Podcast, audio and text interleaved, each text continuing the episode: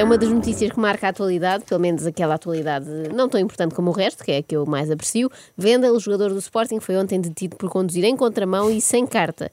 E isto fez-me lembrar da quantidade de coisas estúpidas que já foram feitas por jogadores de futebol fora das quatro linhas. Dentro das quatro linhas já nem contabilizo. E nem sequer falo de quando o Quaresma resolveu desenhar uma folha na nuca durante o Euro, lembram-se disso? Ou não, quando... se, não se fala mal de Quaresma. Não, fa... não é mal, não é Bom. mal, é uma característica. Uh, nem sequer falo de quando o Cristiano Ronaldo pintou as unhas dos pés de preto aqui num verão há uns anos. Quem nunca fez uma pedicure mais descabida uh, ou deu liberdade a mais ao cabeleireiro que atira a primeira pedra. Eu falo mesmo de coisas que podem prejudicar as carreiras destes jogadores. É que os futebolistas têm muito talento para se meter em problemas. Dá a ideia que foram para o futebol porque foi o mais parecido que os pais deles arranjaram com o reformatório, não é? Normalmente é um sítio onde eles podem claro. dormir e tal, e à partida estão controlados. Em fevereiro deste ano, Éder Militão, defesa do Porto, uhum. resolveu uh, jogar ao ataque em vez de jogar à defesa e sair à noite. Uhum. Na véspera de uma série de jogos importantes, foi apanhado no Escada, uma discoteca do Porto, a altas horas da madrugada. Escada com capa, escada. Com capa. As discotecas têm que ter capa, que é para dar aquele estilo.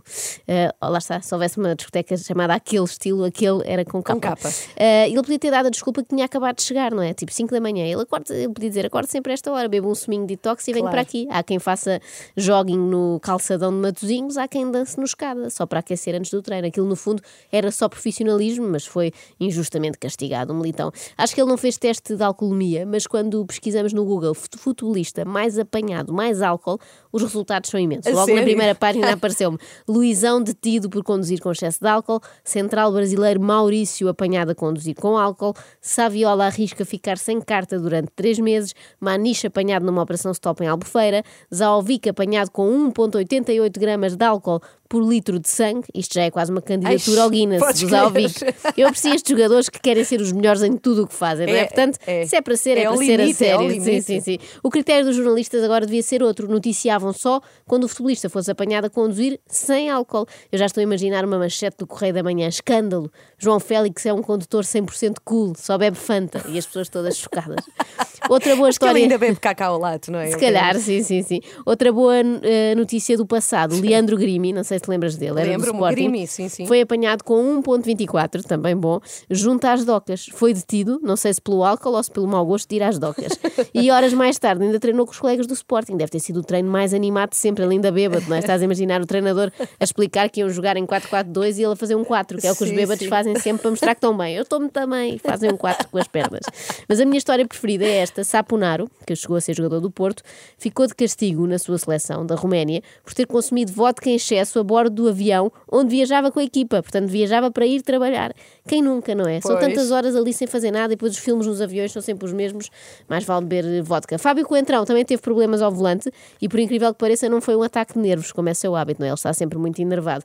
E também não foi álcool, foi carta de condução a menos. Ele já tinha uma, na verdade, mas foi comprada. Ah, portanto, ah, comprada. assim não vale, assim não foi, foi. Uh, e eu percebo, mais depressa ao Coentrão junta mais 4 mil euros, que foi o preço da carta, do que consegue decorar as medidas dos caminhões para passar no exame de código. O homem nem consegue decorar de clube é. Repara, ele já disse que amava o Benfica, que é sportinguista desde pequenino e que ama desde que nasceu o Rio Ave. Ele tem lá a cabeça agora para estudar o livro de código do João Catatau. Poupem Também poderia ser o nome de... do jogador, João, jogador Catatal. João Catatal. Deve haver, vamos investigar a seguir. Mais recentemente, Gabriel eh, Barbosa, Gabi Gol para os amigos, ou para quem acreditava que ele ia de facto marcar muitos golos, foi apanhado na discoteca Place às 6 da manhã. Obviamente, o regulamento do Benfica não permitia estas saídas e muito menos para aquela discoteca. É que foi do Place que saiu aqui há uns anos aquela maralha descontrolada para invadir o palácio do kebab. Não sei se se lembram.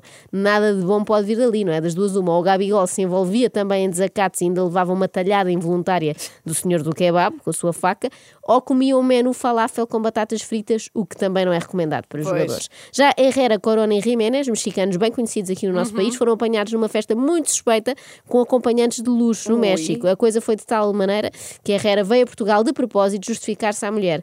E ela não só lhe puxou as orelhas, como repuxou várias partes do seu corpo, obrigando-o a fazer uma plástica. Agora é um Herrera novo e, já que tem uma cara nova, poderá sempre dizer que não era ele naquela festa com as mulheres.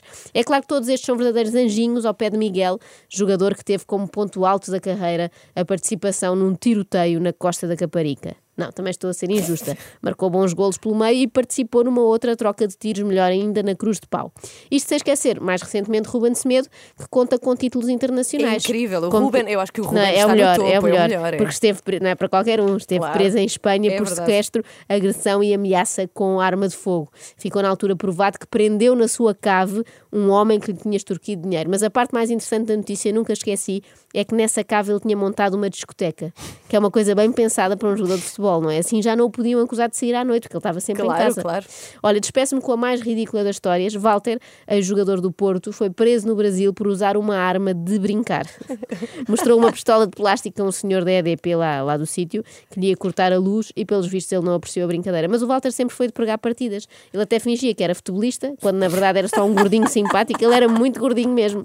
A mulher de Walter disse recentemente o seguinte: Eu faço dieta com ele, mas isso só não adianta. Tem dias que ele sai sozinho, passa numa conveniência e compra o que pois. quer. Já achei um monte de coisa no carro dele: latinha de refrigerante, saquinho de picolé. Walter, eu compreendo, estou contigo. Tenho sempre uns maltesers no porta-luvas para o que der e vier. Mais vale conduzir com excesso de açúcar do que de álcool. Ai, é? sem dúvida.